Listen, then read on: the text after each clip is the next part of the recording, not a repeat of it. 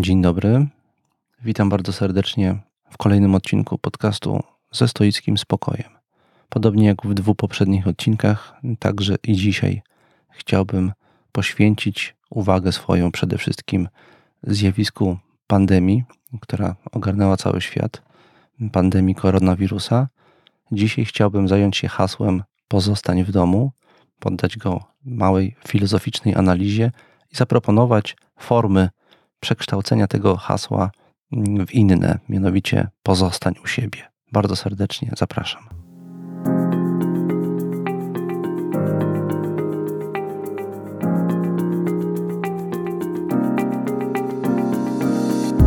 Mamy ograniczony wpływ na to, gdzie i pośród jakich ludzi żyjemy. Nie my decydujemy, co nam się codziennie przydarza. Od nas jednak zależy, jak to przyjmujemy i jakimi stajemy się ludźmi. Nazywam się Tomasz Mazur, jestem współczesnym praktykującym stoikiem i zapraszam do wysłuchania mojego podcastu ze stoickim spokojem.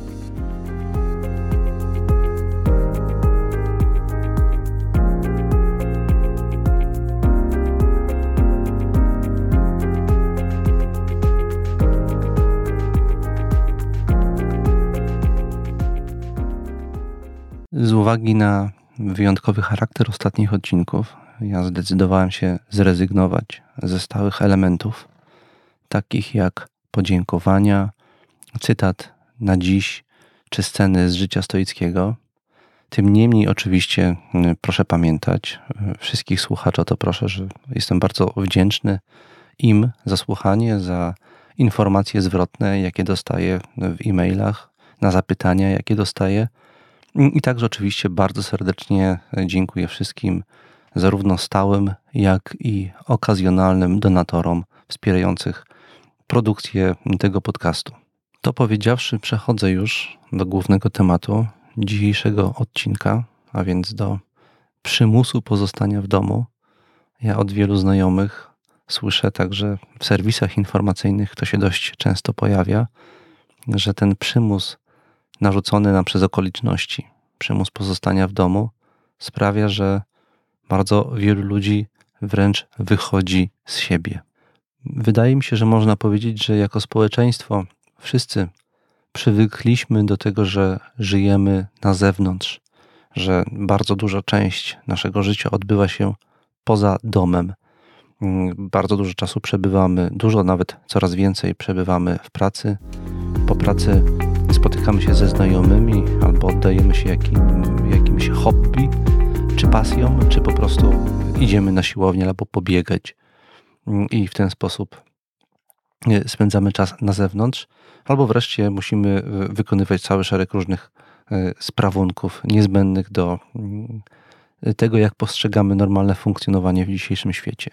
Podsumowując, w domu przebywamy coraz mniej, coraz mniej mamy czasu mm, w domu dla siebie, gdzie dawniej mm, człowiek y, tego czasu w domu zdaje się miał dużo więcej. Mm, z drugiej strony bardzo często towarzyszy nam tęsknota za tym, żeby mieć więcej czasu na to, żeby poprzebywać sobie spokojnie w domu, odpocząć, zająć się porządkowaniem swoich osobistych rzeczy, a także po prostu pobyć ze sobą, czy z bliskimi, czy po prostu z samym sobą, przy książce, przy kawie, przy jakimś dobrym filmie.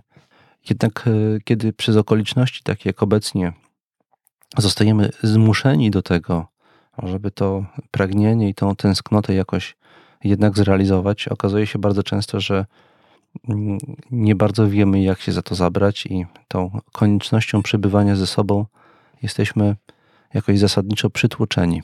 Mm, pamiętam moje własne doświadczenie sprzed bardzo wielu lat, kiedy byłem jeszcze młodym człowiekiem i też miałem poczucie, że cały czas nie mam czasu dla siebie, bo cały czas muszę realizować różne obowiązki, czy to edukacyjne, czy to towarzyskie, czy to rodzinne. I tęskniłem za tym, żeby móc wreszcie przebywać sam ze sobą, wierząc, że dzięki temu dokonam jakichś fundamentalnych odkryć na swój temat, że będę mógł poświęcić czas na medytację i w skupieniu przebywać e, różne drogi prowadzące do jakichś e, nadzwyczajnych prawd. W tym celu kiedyś właśnie w wakacje, mając perspektywę długiego czasu wolnego, spakowałem plecak i wyjechałem w góry. Wtedy to był Beskid Niski, sam. Po raz pierwszy wy, wy, odbyłem tego rodzaju samotną wyprawę. Mm, I kiedy już ten namiot w jakimś zacisznym, beskidzkim miejscu, z dala od wszelkiej cywilizacji i wszelkich ludzi, wyposażony w prowiant na kilka dni. To więc, kiedy ten namiot już rozbiłem mm, i zacząłem być sam ze sobą, mm, po jakichś kilku godzinach zacząłem doświadczać pewnego rodzaju przerażenia i strasznej pustki.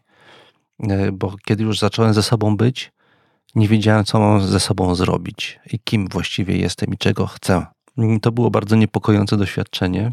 Zrozumiałem, że to ta, ta tęsknota i pragnienie za tym, żeby być ze sobą, bardzo często jest po prostu fantazją, y, która nie ma pokrycia w rzeczywistości. Tęsknimy za czymś, y, o czym nie wiemy, czym właściwie jest, bo nigdy tego w pełni, y, w takim wymiarze, jaki sobie później uszykowaliśmy, nie doświadczyliśmy. Teraz można powiedzieć, uszykowała to dla nas rzeczywistość. Zmusza nas do tego, żebyśmy przebywali zamknięci bardzo długo w czterech ścianach własnego domostwa, w gronie najbliższych domowników. Stanowi to dla nas okazję i przesłankę nie tylko do tego, żebyśmy zmierzyli się z różnymi relacjami, jakie mamy z bliskimi, ale także, żebyśmy skonfrontowali się z relacją, jaką mamy w stosunku do samych siebie.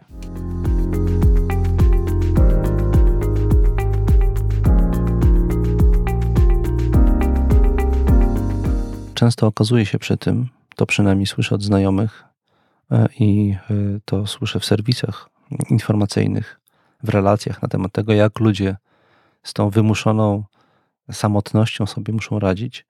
Bardzo często okazuje się przy tym, że nasze codzienne życie, nasz zwykły dotychczasowy tryb życia jest nie tyle koniecznością narzuconą nam przez okoliczności zewnętrzne, co raczej właśnie wewnętrzne. Żyjemy na zewnątrz, żeby nie musieć konfrontować się z tym, co mamy wewnątrz. Czego zaś doświadczamy wewnątrz?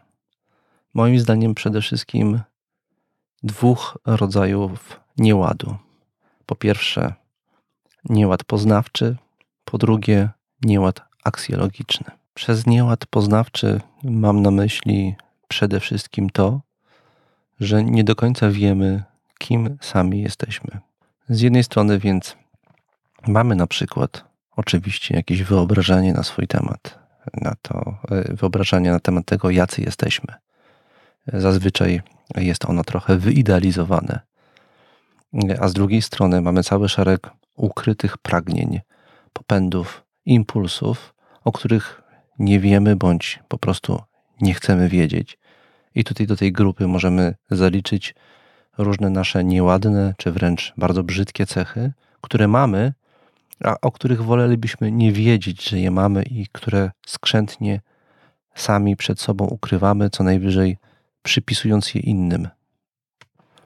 Po drugie, w ramach tej, tego nieładu poznawczego, my bardzo często nie mamy świadomości tego, że my sami, że każdy człowiek składa się z bardzo wielu warstw.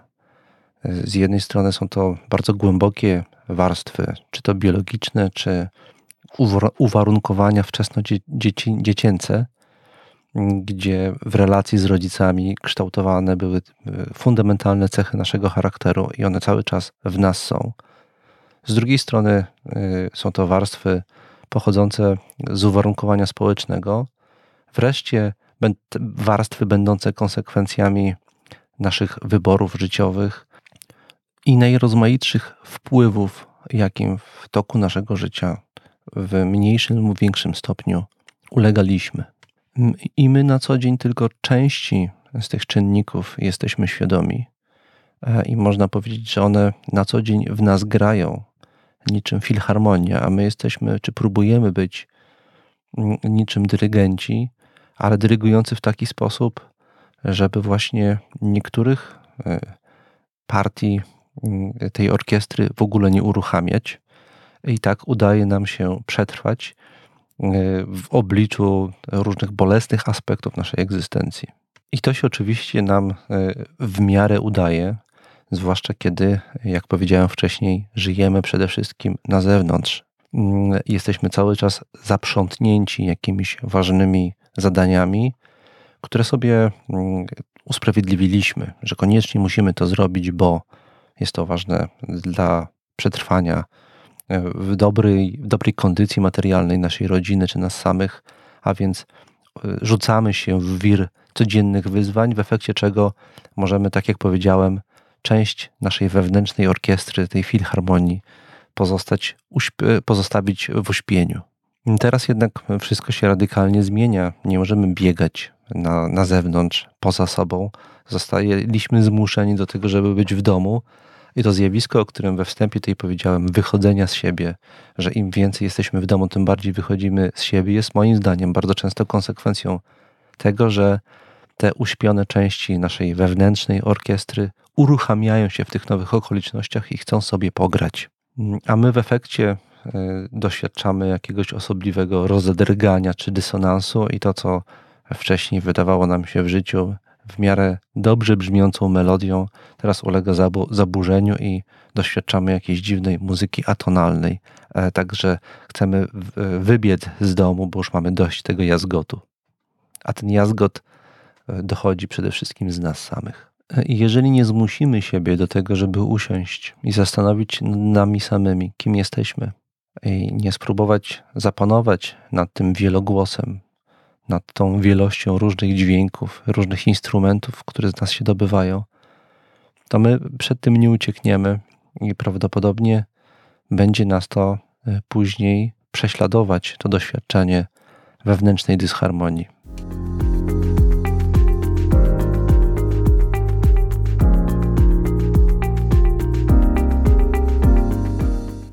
Powiedziałem, że jest jeszcze drugi rodzaj wewnętrznego nieładu, którego w tych okolicznościach obecnych możemy doświadczać. Ten drugi rodzaj nieładu to jest nieład aksjologiczny, czyli związany z wartościami. My nie zastanawiamy się zazwyczaj poważnie nad przyświecającymi nam w życiu ważnymi celami. Każdy ważny cel, jaki sobie w życiu obraliśmy, staje się dla nas ważny z tego powodu, że realizuje którąś z ważnych w naszym życiu wartości. Problem polega na tym, że wartości mają pewną mało znaną i niekoniecznie pozytywną cechę. One się nam niejako narzucają. Kiedy mówimy, że coś jest dla nas wartością, to, to znaczy, że doświadczamy tego jako pewnego przymusu realizowania, realizowania czegoś cennego. Nie, nie rozumiemy zazwyczaj, że człowiek ma w życiu ograniczoną przestrzeń realizowania wartości, przez które realizuje siebie. Bo my realizujemy siebie przez wartości. Można powiedzieć, że w niektórych ujęciach, mm, na przykład w stoicyzmie, wartości są narzędziem samorealizacji, ale tego narzędzia należy używać ostrożnie, dlatego że podstawowym błędem, jaki możemy popełnić, to stać się zakładnikiem wartości. My myślimy, że nasze życie zależy, nasze spełnienie zależy od tego, im więcej wartości w życiu zrealizujemy i od powodzenia w realizacji tych wartości uzależniamy swoje szczęście. Tymczasem nie chodzi o to ile, tylko jak. E, I główny problem współczesnego człowieka, to już wiele razy podczas tych e, nagrań tutaj tego podcastu mówiłem, że głównym problemem współczesnego człowieka jest fundamentalny, przytłaczający nadmiar wartości. Na każdym kroku poznajemy nowe wartości, które warto w życiu realizować, i one nam się niejako narzucają. Narzucają nam się między innymi ze stron najrozmaitszych portali społecznościowych, gdzie widzimy ludzi doświadczających najbardziej różnorodnych form spełnienia w podróżach, w miłości, w pracy zawodowej, w pracy artystycznej. Wszyscy na każdym kroku na bardzo różne sposoby się samorealizują i nam się to narzuca jako pewna nie tylko nie tyle opcja, co konieczność. My też, żeby mieć życie udane i spełnione, powinniśmy w ten sposób się realizować i rzucamy się w kolejne wyzwania, bierzemy na siebie kolejne obiecujące zobowiązania, pokładamy nadzieję w kolejnych szlachetnych życiowych misjach i zaczynamy żyć wyobrażeniem możliwych spełnień, które gdzieś tam na nas nie tylko czekają, ale które nam się należą. Mm, to wszystko sprawia, że żyjemy y, na co dzień w bardzo dużym napięciu, które jest konsekwencją strachu przed brakiem spełnienia, przed niezrealizowaniem którejś z naszych ważnych wartości. Dlatego gonimy, pędzimy, gnamy coraz e, szybciej, doświadczając wewnętrznych konfliktów, których wolimy sobie nie uświadamiać, którego, których rozmiaru boimy się sobie uświadomić. Tymczasem okoliczność, w jakiej się obecnie, obecnie znaleźliśmy, wyrażająca się w haśle pozostań w domu, można bardzo użytecznie i z dużą korzyścią dla nas przekształcić w hasło pozostań u siebie, co rozumiem przede wszystkim jako okazję do skonfrontowania się z różnymi swoimi wewnętrznymi, aksjologicznymi konfliktami, poukładania sobie swojej hierarchii wartości. Przypomnę, że stoicy uważają, że wystarczy jedna, dwie, trzy ważne wartości, dobrze poukładane, żeby mieć dobre życie. Bo nie chodzi o to, tak jak powiedziałem, ile rzeczy w życiu zrealizujemy, tylko jak w danym dniu je realizujemy. W, tej, w, tej, w odpowiedzi na pytanie jak zawiera się istota stoickiego spełnienia. Dlatego warto wykorzystać ten czas, który mamy w domu, żeby spotkać się ze sobą, zastanowić się nad swoim życiem, nad celami, które nam do tej pory e, przyświecały, które z nich naprawdę są dla nas najważniejsze. Zrobić przegląd samego siebie, taki e, pogłębiony przegląd samego siebie, zajrzeć w swoją przeszłość, co mi sprawiało satysfakcję, jakie dawniej miałem aspiracje, które z tych aspiracji są naprawdę moje. Teraz, kiedy już e, różne rzeczy w życiu doświadczyłem, doświadczyłam, teraz, kiedy już e, rozumiem siebie, co mi dobrze wychodzi, co mi źle wychodzi, co mi sprawia satysfakcję, co mi nie sprawia satysfakcji, teraz mogę sobie odpowiedzieć, które z tych celów są moje, które były mi, powiedzmy, bardziej narzucone przez okoliczności, przez to, że chciałam, chciałem mm, uzyskać aprobatę otoczenia, a niekoniecznie robić coś, co jest dla mnie ważne. Cały szereg tego rodzaju pytań trzeba sobie postawić. I to jest dobry moment, żeby zbudować punkt wyjścia dla takiego dobrego, nowego, mocnego startu. Kiedy epidemia się skończy, ja będę miał już, już zbudowany w sobie fundament bardziej solidny, na którym dalej będę mógł się opierać i podejmować wybory, dzięki którym nie będę się wikłał, wikłała w ten szalony pęd, w, tym, w tą szaloną pogoń za samorealizacją, która nigdy, tak jak to e, e, opisywał e, swojego czasu Schopenhauer, się nie ziści. Dlatego, że życie ma taką dynamikę, że nieustannie podsuwa nam nowe wartościowe cele, nowe, nowe pragnienia, uruchamia i my jesteśmy w ciągłym, w ciągłej pogoni i w ciągłym doświadczeniu niespełnienia, bo każde kolejne spełnienie natychmiast zostaje zastąpione przez kolejną wizję, kolejną perspektywę spełnienia, która jest jeszcze przed nami i ku której natych, natychmiast zaczynamy e, gnać i spieszyć. Tymczasem, tak jak powiedziałem, stoicy uważali, że spełnienie jest dla nas dostępne zawsze, w każdej chwili naszego życia, jeżeli tylko skupimy się na ograniczonej ilości ważnych dla nas celów, wartości i postaramy się w dążeniu do nich dać z siebie wszystko, co w nas najlepsze. Otóż istotą spełnienia jest doświadczenie dawania z siebie wszystkiego, co w nas najlepsze. Nie ma innego spełnienia zdaniem stoików. A to, ten rodzaj spełnienia jest dostępny dla nas zawsze. Pod warunkiem właśnie, że umiejętnie i racjonalnie ograniczymy ilość ważnych celów w naszym życiu.